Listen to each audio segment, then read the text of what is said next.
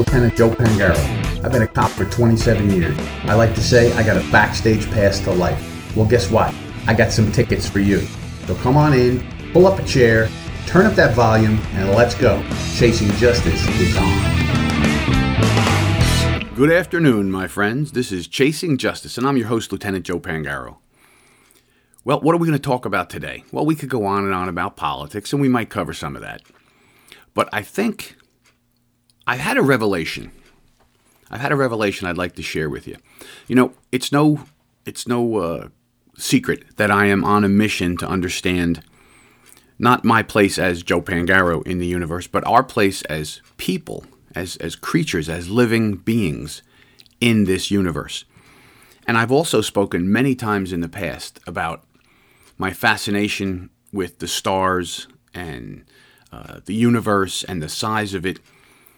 And I, I've pondered on that a lot because it's, it's almost incomprehensible for us to understand the size of this universe. And one of the things I've said in the past about this is that we because we can't comprehend the size, and the size is immense. There's there's no question about it. The size of the universe is is so big that it's it's something you can't put into perspective. See, I'm even struggling with it now, trying to figure out exactly how I'm going to put these things together. But here's what happened.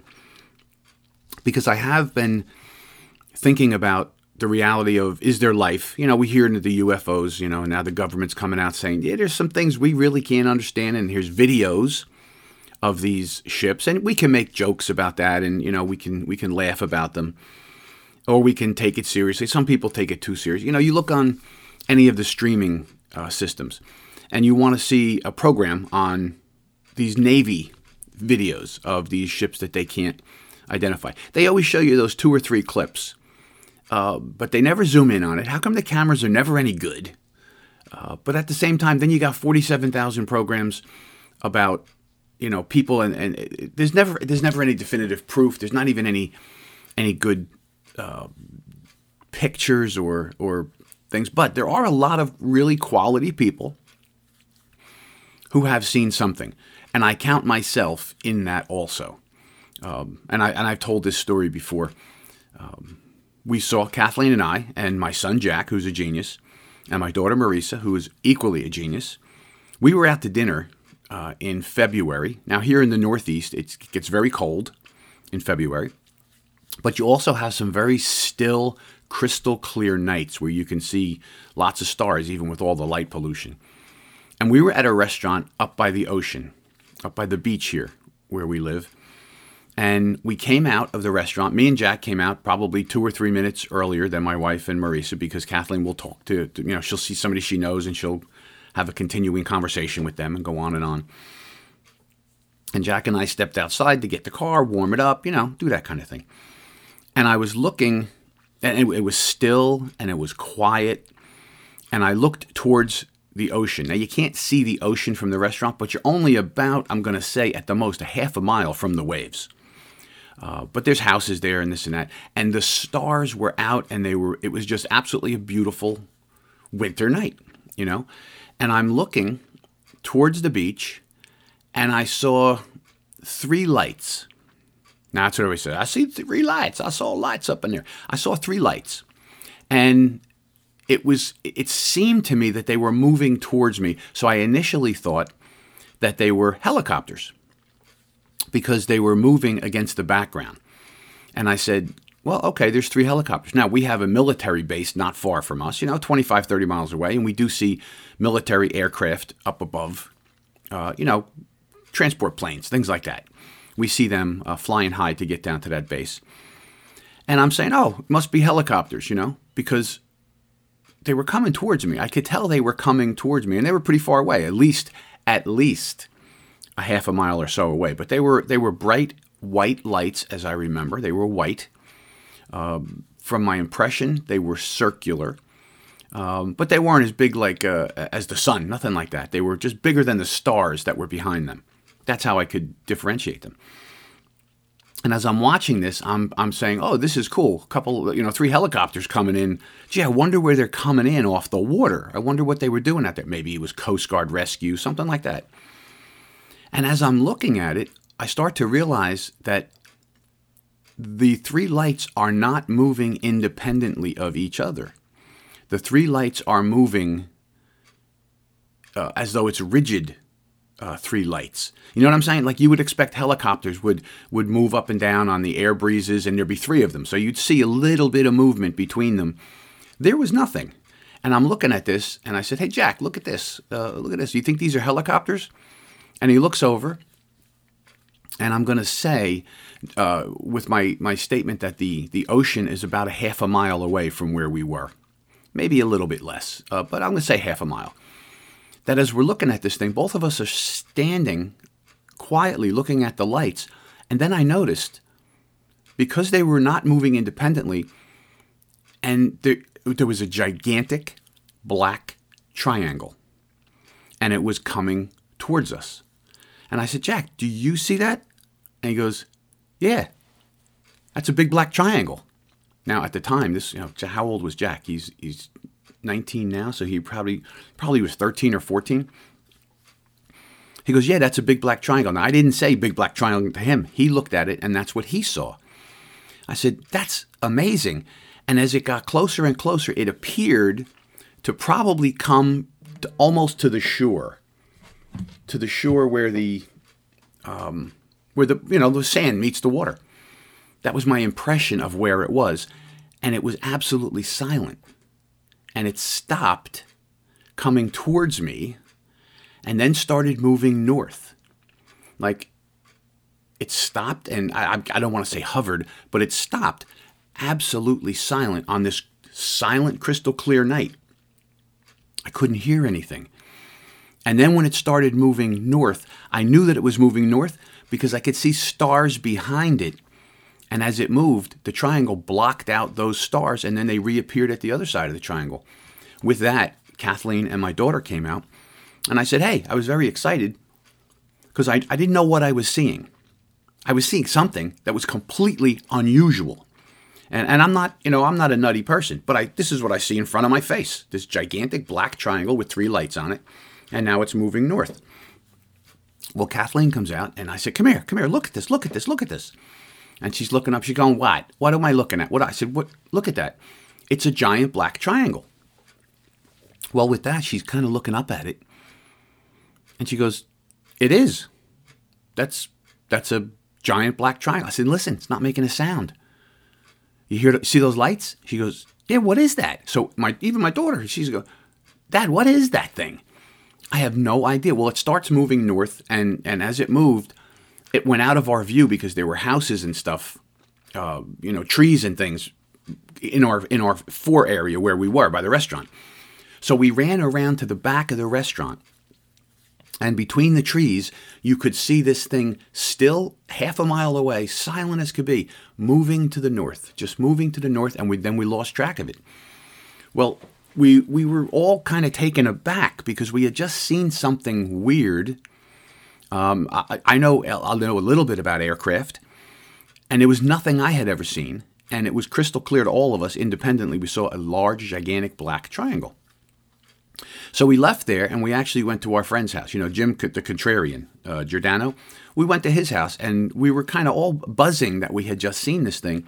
And Jim's listening, and he goes, "He goes, well, do you know the uh, the number one uh, UFO that's seen in the world across the whole world is the giant black triangle?" I had no idea. You know, I wasn't much of a ufologist. Uh, I had always, you know, joked with the idea about UFOs and whatnot. And I said, Really? Are you kidding? He goes, No, look it up, man. Uh, all around the world, people see a giant uh, black triangle. I said, Well, we just saw one. I mean, I'm, I just saw one. I don't know what it was, but we saw one. So that has really helped my fascination.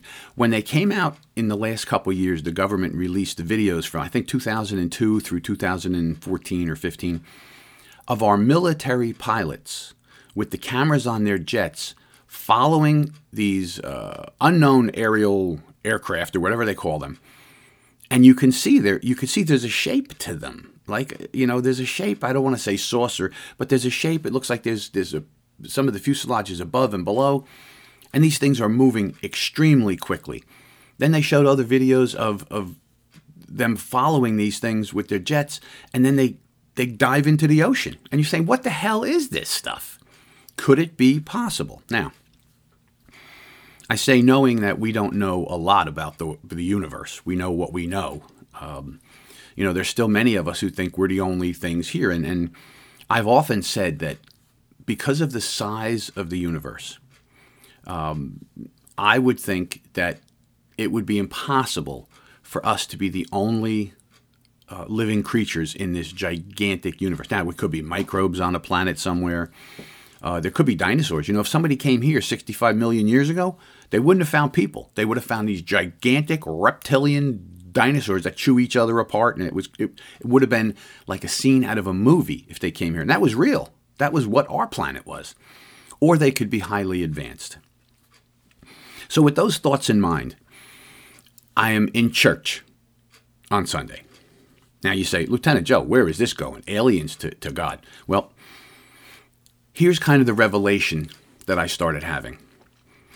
As I'm thinking about, and I'm listening to uh, to the priest, Father Bob, and he's uh, he's given his homily about drawing closer to Jesus and getting closer to God, and and not looking at Scripture through my eyes and what I wanted to say, but listening to the actual Word of God that's in the Scripture, if you believe that, and I do.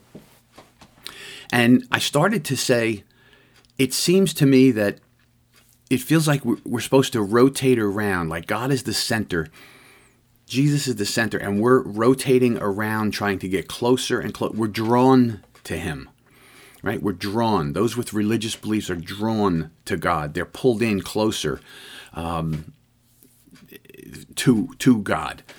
And then, as I'm listening to this, suddenly I start to see the universe in my head. Now, these are thoughts, right? I'm not actually seeing seeing the universe on the wall. Um, I, I recounted a vision I had one time in church, but this was not that. This was a thought, because my thoughts, you know, you sit there when you're listening to the homily, it in, it increases your your thoughts, and, and you start thinking about what the priest is saying and what it could mean. And we're trying, and he's good, he's a good priest, Father Bob. He's actually trying to teach, as opposed to just rereading, you know, the the readings we just did. And I, you know, priests sometimes do that.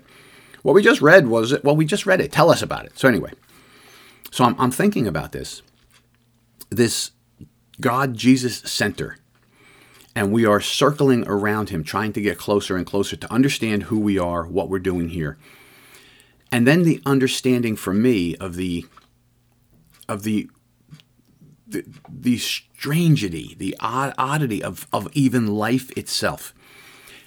And then I started thinking about space and I started thinking about the galaxies and our Milky Way and our solar system. And what is one thing that all of these celestial bodies do?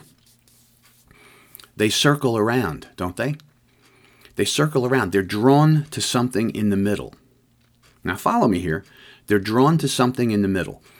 The moon circles the earth, drawn to the earth. The Earth circles the Sun. The Sun goes around the Milky Way center, all drawn to that center. When we see all the, the, the gas that makes up the stars and the rocks and, and you know the hydrogen gas and, and all this stuff that these giant clouds. Do you ever see the pillars of creation? Clouds of gas making stars that are trillions of miles long. We can't even comprehend how big it is, and it's a little blip when you look up at the sky. But all of that, all of that gas starts to circle around the center. See where I'm going here? So as I, I started to think about that, I'm going, okay, now everything circles around every now let's go to the small. We know the big circles. The big spins around and circles trying to get closer to the center. We're spinning around trying to get closer to God at the center. And then I said, well, what about on a tiny level, a very small, tiny level? Aren't our cells made up of exactly the same things? Don't we have like a nucleus and then we have these protons and, and these other things spinning around each and every one of our individual molecular cells in our body? So the pattern is repeated over and over and over again in all living things and in the things of space, the things of the universe. So, what is it that they say in church? Now, for those, those who don't go to church, uh, I suggest you try it. It's actually a very good thing. Uh, it's because it makes you think deeper, right? What do they say in church since I'm a kid? Um, and, and I'm trying to put it together with, with this revelation. I'm having all this, this circling, spinning right down to the cells of our body, and we're all spinning around, around God. Is that this is the image and likeness. We are made in the image and likeness of God, is what we're told. And if, if you think about that, everything has that same circling around effect. Now, that's a little abstract, but I think to be intellectual, you have to think abstract, abstract sometimes and then compare it to reality and look at what's really out there. Look at what evidence is in front of you. Right? So you can be spiritual and you can have faith, but you can also look at the rocks and the stars and the gas that's out there and what is it doing? It's all potential.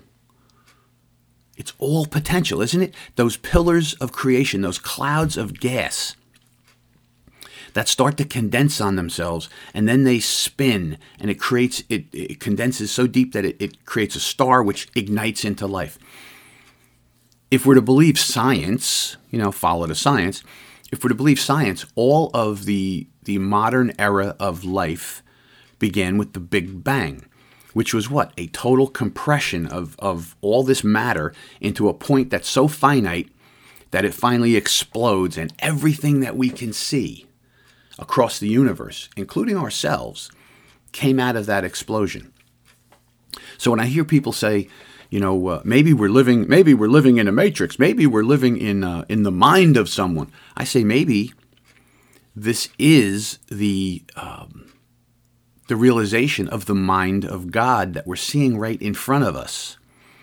From the very cells in your fingertips to the gigantic galaxies that are out there, they're all spinning. It's all potential, right? Potential to create new stars, to create new life, to create new things.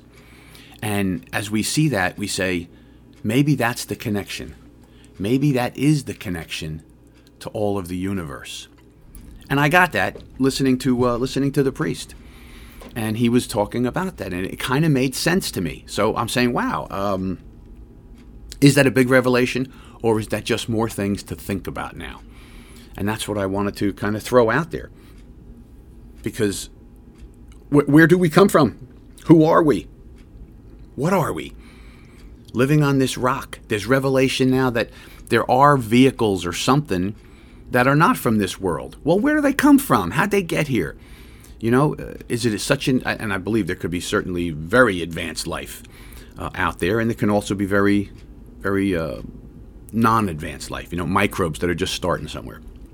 I wanted to touch base with you on that and just tell you about that uh, experience that I had and how all these things start to come together. And this is where you start to form opinions and thoughts about things. And that's what I like to do. And I like to share it with you, my friends here. Okay, so thanks for letting me uh, pontificate on that uh, star stuff and God. You know, I see an absolute connection to our minds, our thought, our bodies, we're all part of this universe and it all comes from something. To say things just happened on their own does not answer where all this stuff came from. So, thanks. All right. The next thing I wanted to look at is the attacks on our traditions. Now, we, we mention it once in a while. I talk about it once in a while. You know, the attacks on our traditions are really bad for all of us. And I think I started making that case a few episodes ago when I talked about how uh, removing God uh, from from our lives is one attack on our traditions. Um, this is not a religious show today, but uh, it just so happens that God is central to lots of things, to people's thoughts, their lives, faith world. Uh, it has been for time immemorial. There's always been that connection to something bigger than us. Uh, and it, it, it, expresses itself in the form of religion this this feeling that there's some there's got to be something more. Except for those who are way way smarter than all of us, and they know there's nothing that that the universe just popped into existence by accident. Um, but attacking our traditions, there's a purpose for that. Now, it doesn't matter the time of year. Here, let, you know, here let's look in America, and then we can talk about the world in general.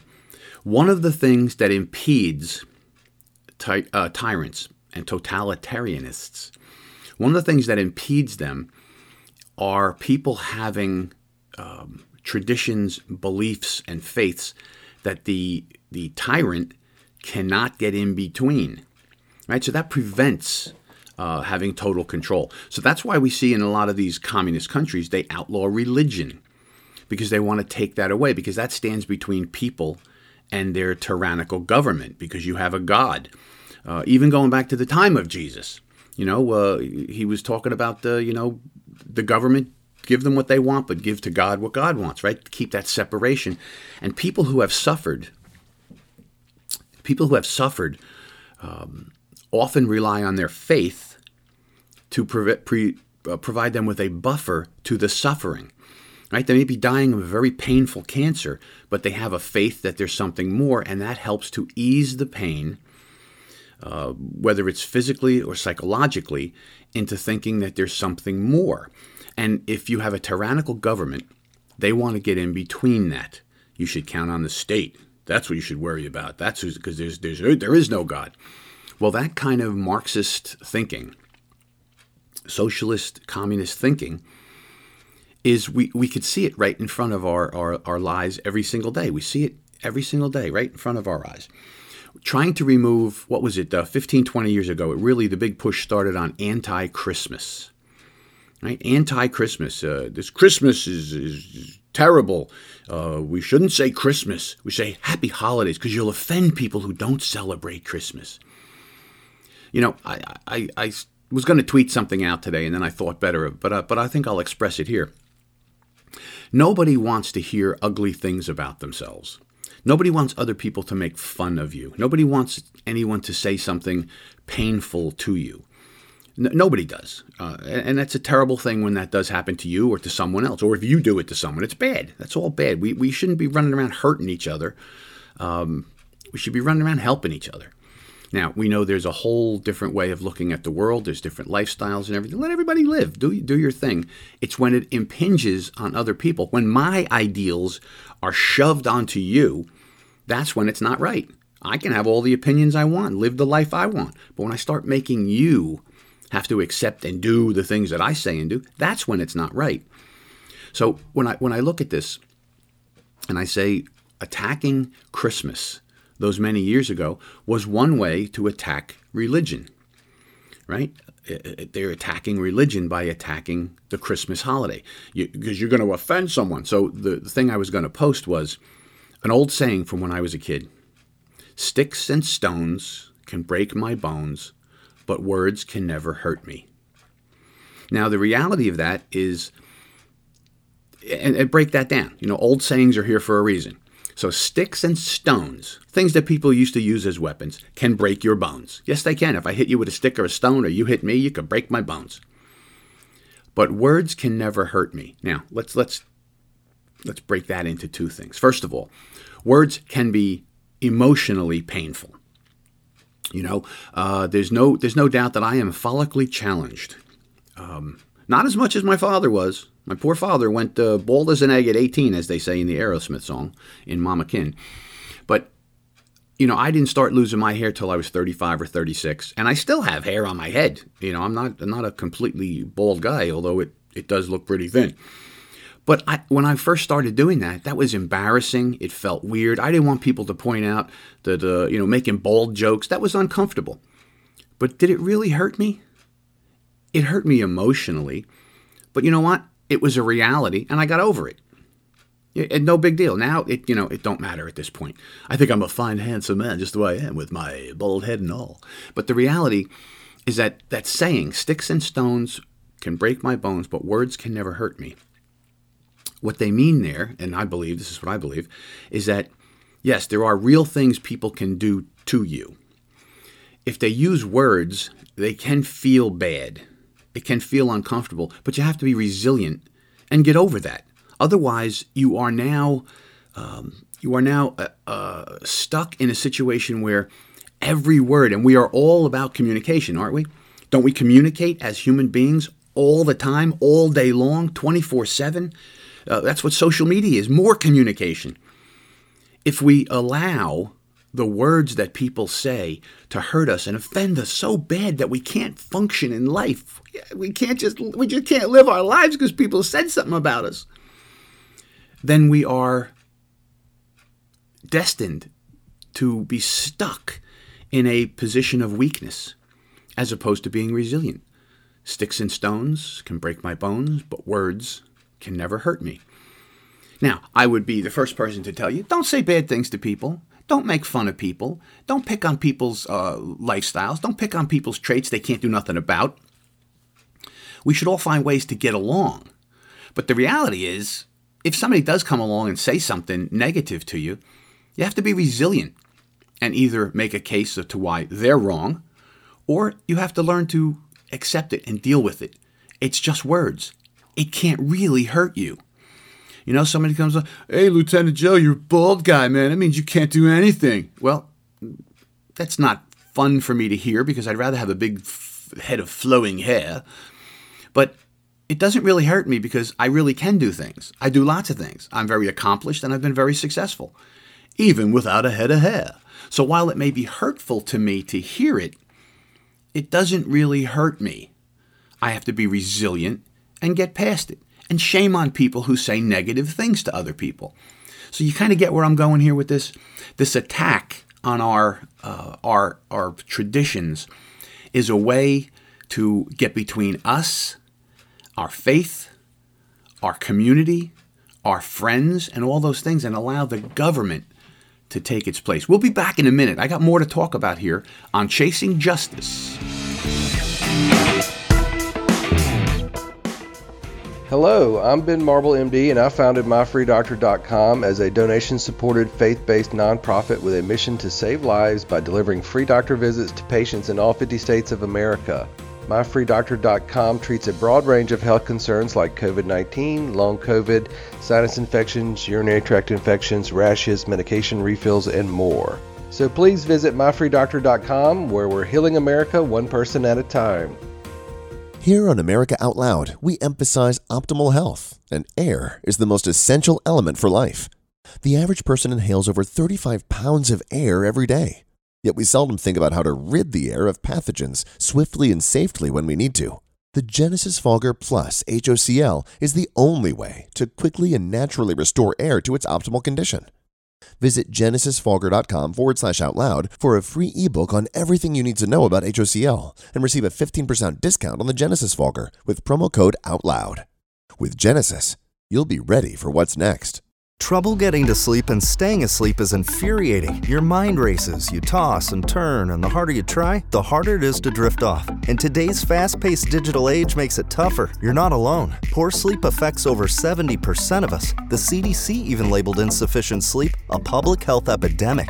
Advanced nutrition company Healthy Cell created REM sleep to help you quickly fall asleep, stay asleep, sleep deep, and wake refreshed. Unlike other supplements that don't work, REM sleep is not a pill. It's a gel you swallow with ultra absorption of science backed ingredients, supporting all four stages of sleep using calming herbs, amino acids, and sleep hormone support. Over a thousand reviews with an average star rating of over 4.4 proves it works. Take back your sleep. Go to healthycell.com and use limited time code OUTLOUD for 25% off your first order. Risk free. Love it or your money back. Guaranteed. Healthycell.com code OUTLOUD. Healthycell.com code OUTLOUD.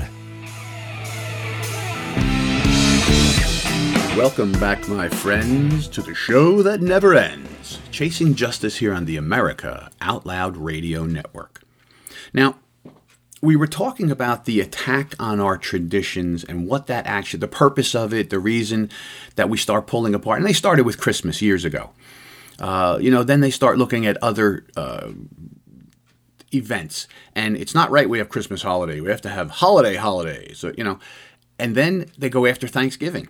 Every year, don't we hear that now? It's no longer about being thankful and the season of gratitude and being thankful for the friends, the family, the, the things that you have. It's about the country is bad. It was oppressors who came here. They killed people, they murdered people. And that's what it's all about. It's being thankful for, for killing the indigenous people. Well, that's not what it's about. You can certainly twist it that way, So we have to break this down and say, did bad things happen when the uh, the Europeans conquered the Americans that were here, the Native Americans, because they were here, right? But they came from somewhere else too, right? Everybody comes from somewhere. Did they do bad things? They did. Was that the reality of the time? Is that how people dealt with each other? You conquered people, you took them over, you took their stuff, you took their valuables, you took their women and children. You enslaved people. And then another group rose up and took you out and enslaved you and took your valuables. This is part of the struggle of humanity, of being human and interacting with other humans. I'm not saying it's good. It's certainly not good, and it wasn't good for the indigenous people. Now, I, have told you before that I actually have uh, some American, Native American blood in my system. Uh, my trying to let's see, my grandmother, my grandmother on my mother's side was Hazel. Her grandmother, my mother's grandmother, was Rosewater. That was her name, Rosewater. And I believe they were um, American, uh, Native Americans from uh, Connecticut. And when I looked them up, I think my son Joe looked them up to figure out which which groups we were from, and I think it's part of the the Mohawks, and it was the Blackfeet tribe. Uh, and so I, I trying to figure out if my my great grandmother was 100% Native American. That made my grandmother 50%, which made my mother 25%, and that would make me what's that 12.5%? 12.5% Native American. And that's a beautiful, wonderful thing. I'm, I'm happy to have that heritage. Now, I'm sure it's less than that. I'm just I'm doing a rudimentary breakdown, you know, by generations. Um, but I, I still I have that in my system. When I look back on what happened with the Native Americans, I find it to be frightening and horrifying uh, the way they were treated. The the march of the Cherokee across the out of the their their lands that they had, the Trail of Tears. This is hideous treatment of human beings. There's no doubt about it.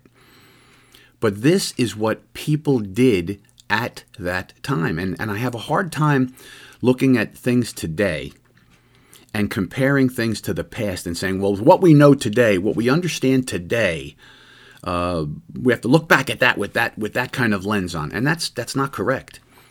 I don't think that's intellectually honest doesn't make what people did, oppressors across the globe, uh, for all human, human history have done, doesn't make any of it right. It makes that's how it was. Now, we never talk about the Native American tribes, how they attacked each other, how they took each other over, slaughtered each other, took their valuables, their women and children, and, and converted them to their own uh, groups. That happened too. Why? because that is how human beings interact with other human beings. It goes on today, to this very day. Look at the streets of our major cities. Somebody wants something, they go and smack you over the head with a brick and take it. Right? This, this, this violence against other people has been going on forever because that's part of the nature of humanity. Now, in this modern world, what we are trying to do is by the more people that are educated, the more that we learn, the more that we listen, the more that we look back, the more that we try to put into perspective, the more we can learn and move forward away from our sins of the past. Right? And that's really the idea.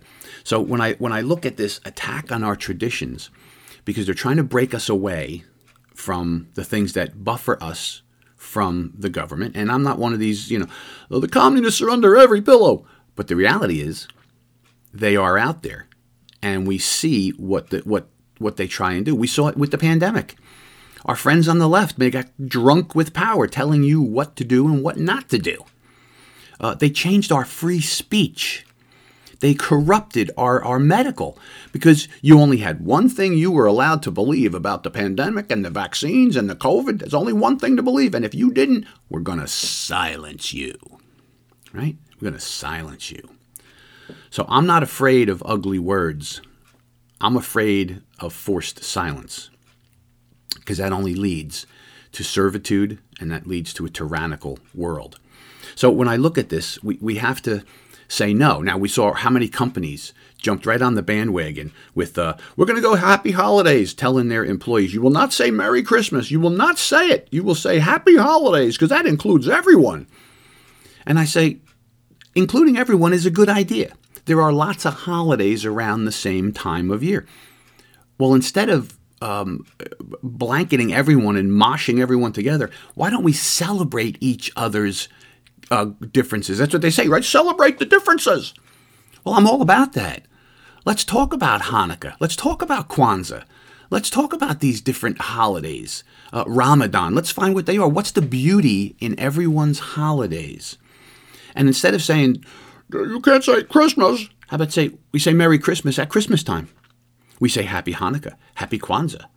And what, what is it? Happy Ramadan? I don't know. What's the appropriate phrase? That's becoming new to our culture here in America, and that's fine. You can add things to our culture, and I think learning about different people's heritages, uh, how they lived, their family traditions, that is what makes us better, right? Pretending that well, because the majority does Christmas, we can't do it. The majority, the, the majority is not hurting anybody. Christmas, Thanksgiving, all of these kind of holidays that have a, backdrop in them of being grateful and being faithful and understanding that there's more to the world than just us makes for a nicer, more loving place. Doesn't Christmas, right? What do they say all the time? It gets quieter, people are nicer, they say hi to each other. Why? That is a direct um, response to the holiday. And the holiday is about being loving and caring. It's not about excluding people because, well, you're not a Christian, you don't believe in Jesus, you can't have it. Everyone can have it. You know, what, what, are, what are the values of Hanukkah? What are the values of Kwanzaa? What are the values of Ramadan and the other uh, religions that have holidays? There's values in there for all of us that we can all understand and appreciate and value, and we can say it to each other, right? But removing that is part of getting rid of all those things from your life, no matter who you are, so that you don't have that. That's why communist countries take away your religion. They also take away your guns pretty quick, don't they? So you can't fight back. Right. So when I when I see this this ongoing attack, this rise uh, this Khrushchev at the podium banging his shoe saying, We will destroy you. That hasn't ended just because we think we're beyond it, because we don't want to see it. It's real. And the attack on our traditions is a uh, visible, obvious thing that's going on to do that. So I, I, I, think I exhausted that that topic for now. But these these are the two things that, that came to my mind over the weekend you know, the star stuff in God and our attack on our holidays. And we need to we need to go beyond that. We need to, to heal from that if we're if we're really to move forward. You know, why would people not want you to move forward and kind of deal with the reality of the bad things that happened in the past, put them in perspective for when they took place, look at us now and see, look how we've grown since then. But we don't have to go back and destroy all the traditions. We don't have to go back and destroy the traditions. Another thing that we're seeing happening, and I have to say that these are more progressive groups that are doing this. What's this now with going up to uh, to to major artworks and throwing uh, oils and paint and all kinds of other materials on these classic works of art? Now, when I talk about art, you know, art is in the eye of the beholder. I think that's true. Because somebody can look at a painting and not see anything, and someone else can be sitting, look at it, and be fascinated by it, right? Or you can see a sculpture or, or something like that, and a, a piece of art that somebody makes out of two pieces of metal and, and whatever can be fascinating. Because what it does, art, the expression of art and the observation of art is related directly to our higher intelligence. Right? What, what is it, Maslow? You have to cover your, your basic needs food, shelter, security. Those are the things. And when we live in a world when you have to fight every day for your food, your shelter, and your security, there's not a lot of time for higher, other, end thoughts. You can't really sit around and contemplate the beauty of a picture uh, if you're busy fighting to eat, if you're busy fighting for your shelter and, and for security. So, art really taps into our humanity in that the appreciation of art, whatever it is, and some people might like, you know, the crafts that people put out in front of their house. Uh, they think that's art, that's great. Or you might see the great masters uh, of painting. One of my favorites, one of my favorite things of all that I just I can marvel at over and over in a picture. Uh, it doesn't matter, uh, and I can't wait to go see it in real life. Is the Pietà, the Pietà, which is uh, is Mother Mary with uh, Jesus in her lap after he has died and taken from the cross. That is so expressive. It is so beautiful, and for me, it takes me on a journey. I sit and I contemplate the lines. I look at it. I feel it. It tells me stories. I, I, I think about things. So that's what art does. When you look at the great works of art that we consider, you know, great works of art, these, these masterpieces, these connect us to those, to those people and these geniuses of humanity that lived among us because we're, we're all family. Doesn't matter where you're from, your race, your creed, your color, we're all part of that big family of humanity. And seeing art, whether it's tribal art, whether it's seeing art from uh, other parts of the world that are not considered, you know, the French Renaissance painters, but all art, all expression, cave paintings. These were other human beings expressing their world around them through the paintings and drawings and, and all these things that we do. And it does tap into our, our higher intellect, which I'm going to bring it back to it again. That higher intellect is part of the universe, is part of what it is. And I think that's part of being the image and likeness of God. And that's why this stuff is so important. So we like to have um, we like to have that on our minds when we talk about uh, how we can make the world a better place. So throwing throwing and damaging art. What's what's the reason for that? Well, they're protesting and because you think this is valuable and I think this progressive point of view is valuable and since you won't do my thing, I'll destroy your thing. Now, where's the violence there? Where's the violence there? Who's doing violence? There, right? Because you believe that everyone should wear um, orange sneakers and stand on their head for an hour a day. And if you don't do that, you're a hater. If you don't believe that that's the right way to live, you're wrong, wrong, wrong, wrong. And I say, well, I think you should wear, uh, you know, uh, red sneakers, and I think you should uh, walk backwards. That's the appropriate way. But if you want to wear orange and stand on your head, go ahead and do it. I'm going to do this. If you don't do it my way, then you're a hater and will destroy something you think about. Who, who's who's violent there? So recently, I saw a, a woman. She's a, a professor, I think, in Rhode Island, and she came out and said that words are weapons, and you saying things that hurt people's feelings should be handled criminally. Think about that. Where is the violence there? She says it's violence. Words are violence and therefore should be treated accordingly, like an assault. Like me bashing somebody in the head with a hammer is the same as me saying something that somebody finds offensive. That's ridiculous on its face value. But what does that control? If we accept that premise that these words are violence, and I don't mean threatening to kill somebody, I mean saying something that offends them, that you don't like something about them or something. Uh, hurtful and painful, shouldn't do it. But people do it. You have a right to say it. You have a different political point of view. You think saving a baby is more important than killing a baby. Oh my God, who are you? You're trying to ruin my life. You're trying to take over. Nobody's trying to take over your life. Just expressing an opinion, a thought. So who is violent there? You want, and what what's the result of that? Is my point. If we go with that premise that words are violence that should be treated like violence, first of all, who decides what words are violent and what words are not? What if I think your opinion about the words is violence to me. Does it work that way? That you say a thing like that, that offends me because I believe in free speech.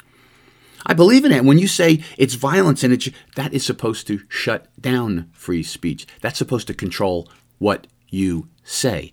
And ultimately, it's to control what you think. Do you get it? That's where this is going to. That's where this is going to. So, attacking our art is a lot like attacking our traditions.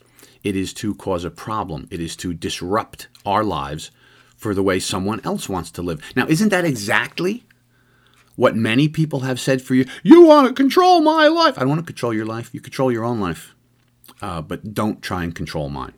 So, attacking art and attacking uh, our traditions is really has the same purpose for the same thing. It is it is a it is a way to separate us from the things that we believe. Now, if you get rid of all of these beautiful pieces of art that people love, you take something away from them.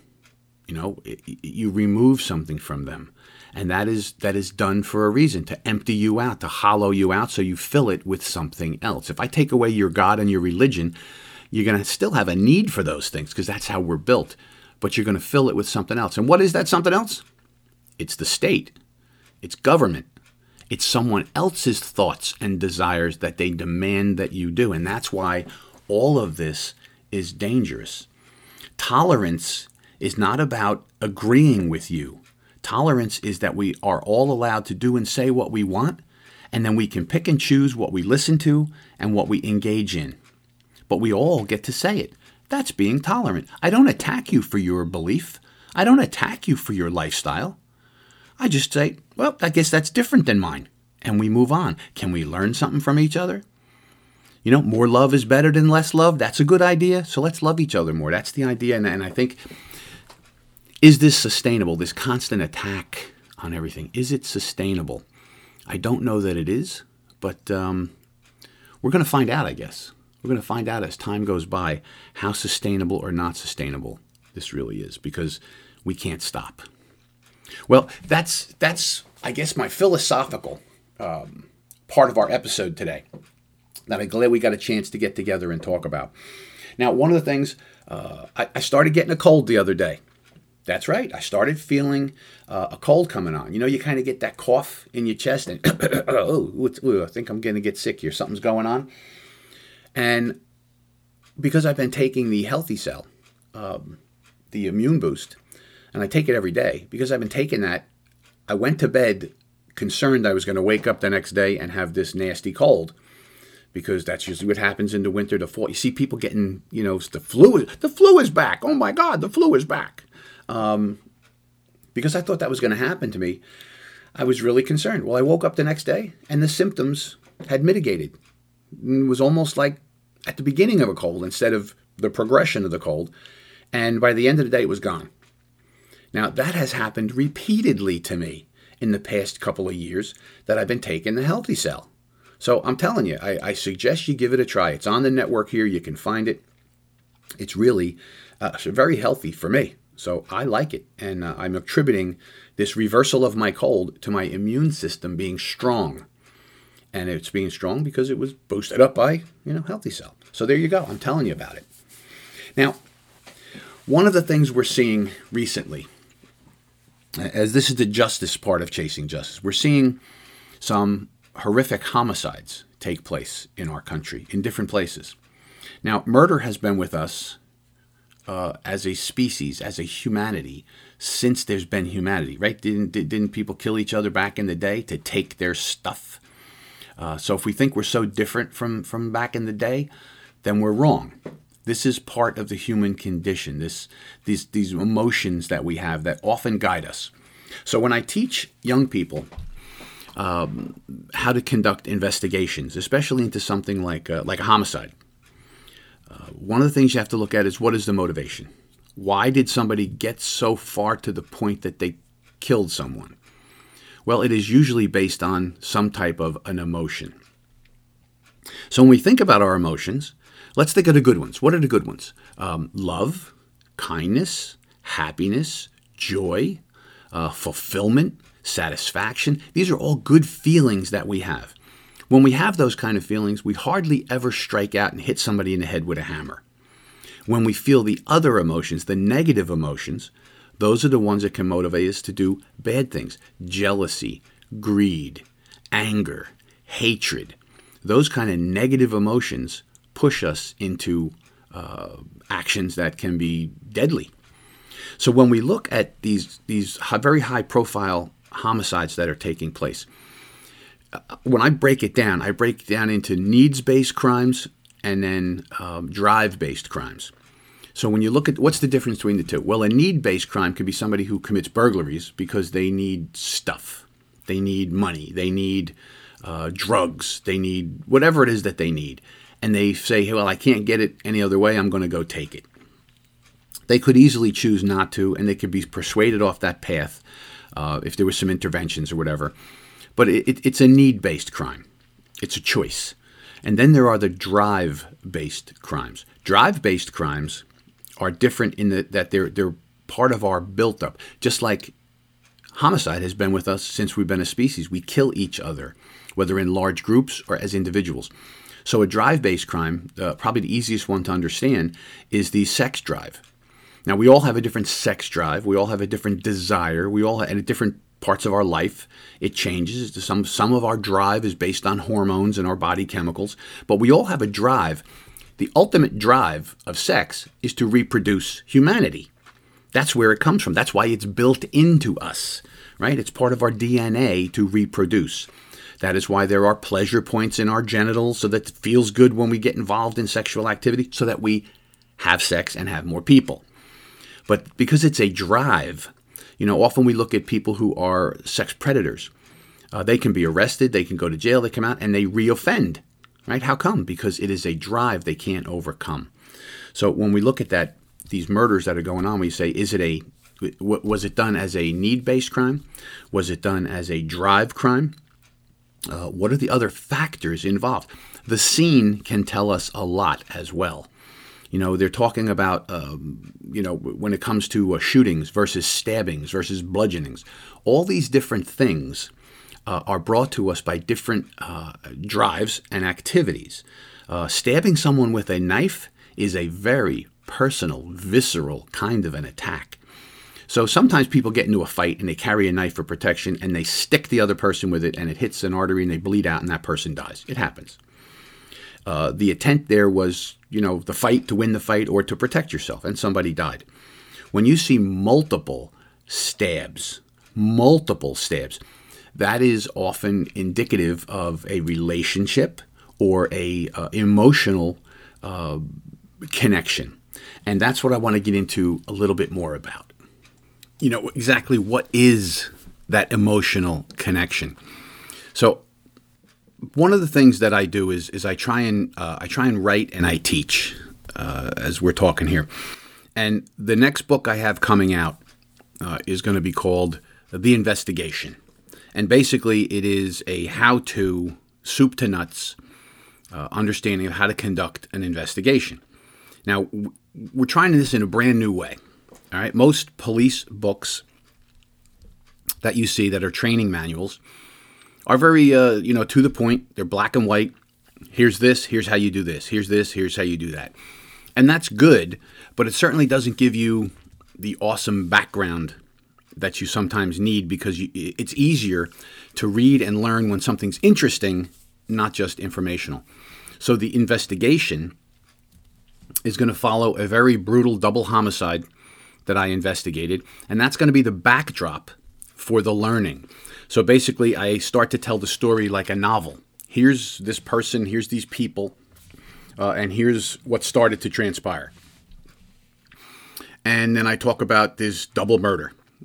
And then I'll say, okay, let's stop the story right there where the murders took place. Now let's go back. And now that we know how the murderer got there, what the murderer did before that, let's go back and see where would we find that evidence? You know, where would we look for uh, tracking evidence? Where would we look for cell phone evidence? Where would we look for possession or purchasing of the weapons? That kind of thing. Then I jump back into the story and I tell more of the story. Uh, and we get to the point of uh, the, the, scene and what he did in the scene and how he manipulated the, the victims and all that. And say, okay, let's stop now. Now you're the crime investigator. Let's go back to the scene, what you know now, and here's where you look for evidence. So it's, it's a really interesting way of teaching and learning. It's called The Investigation. It'll be out, uh, I think, February, maybe March. The publisher is Blue 360 Media, uh, blue360media.com. You can go there. You can find my book, The Interview, which is another uh, interesting read on how to conduct proper criminal interviews. Right? You can get it on Amazon. You can get it from the publisher, but it's called The Interview by Lieutenant Joe. And when I talk about you know the, the, psychological things here. So we were saying that you know these this visceral stabbing, these multiple stabbings of someone. That is uh, as strange as it might sound, but a knife can be used as a phallic instrument, and we know that sex assault is not really about sex, it's about power over the other person. And how, how can you have more power over that person than to violate them physically, to enter their body against their will, right? You have total control over them when you do that. So this stabbing is, uh, when it's multiple stabbings, can be the same kind of thing. There's anger, there could be rage, there could be all kinds of things, and that stabbing is power uh, and, and it's related to, to that idea of this sex drive, right? To control, to power, things you can't stop. So that's really uh, when I see these crimes that are out there right now in, in the public uh, every day. We see these different people, how they use different methodologies to commit their crimes. We see a lot of people shooting people. Shooting is a is a impersonal kind of way because the person can be farther away from you when you shoot them you're not actually on top of them. You're not, you know, breathing the same air as you're stabbing them. That is a that is a unbelievably um, personal way of, of killing someone using a knife. But then we have people that use vehicles, right? Don't we have people that run through parades and run people down? So there's all kinds of things going on out there, and, and I just wanted to touch base on on some of these things as we get together here on Chasing Justice, because that is also part of what we do. We like to look at these things and learn as a group. So listen, we will see you soon. We'll be we'll be back soon. Everybody uh, enjoy their lives, love each other, uh, think about what we said today, and come up with your own thoughts and ideas. Remember, be a part of the solution, not a part of the problem. This is Lieutenant Joe for Chasing Justice here on the America Out Loud Radio Network.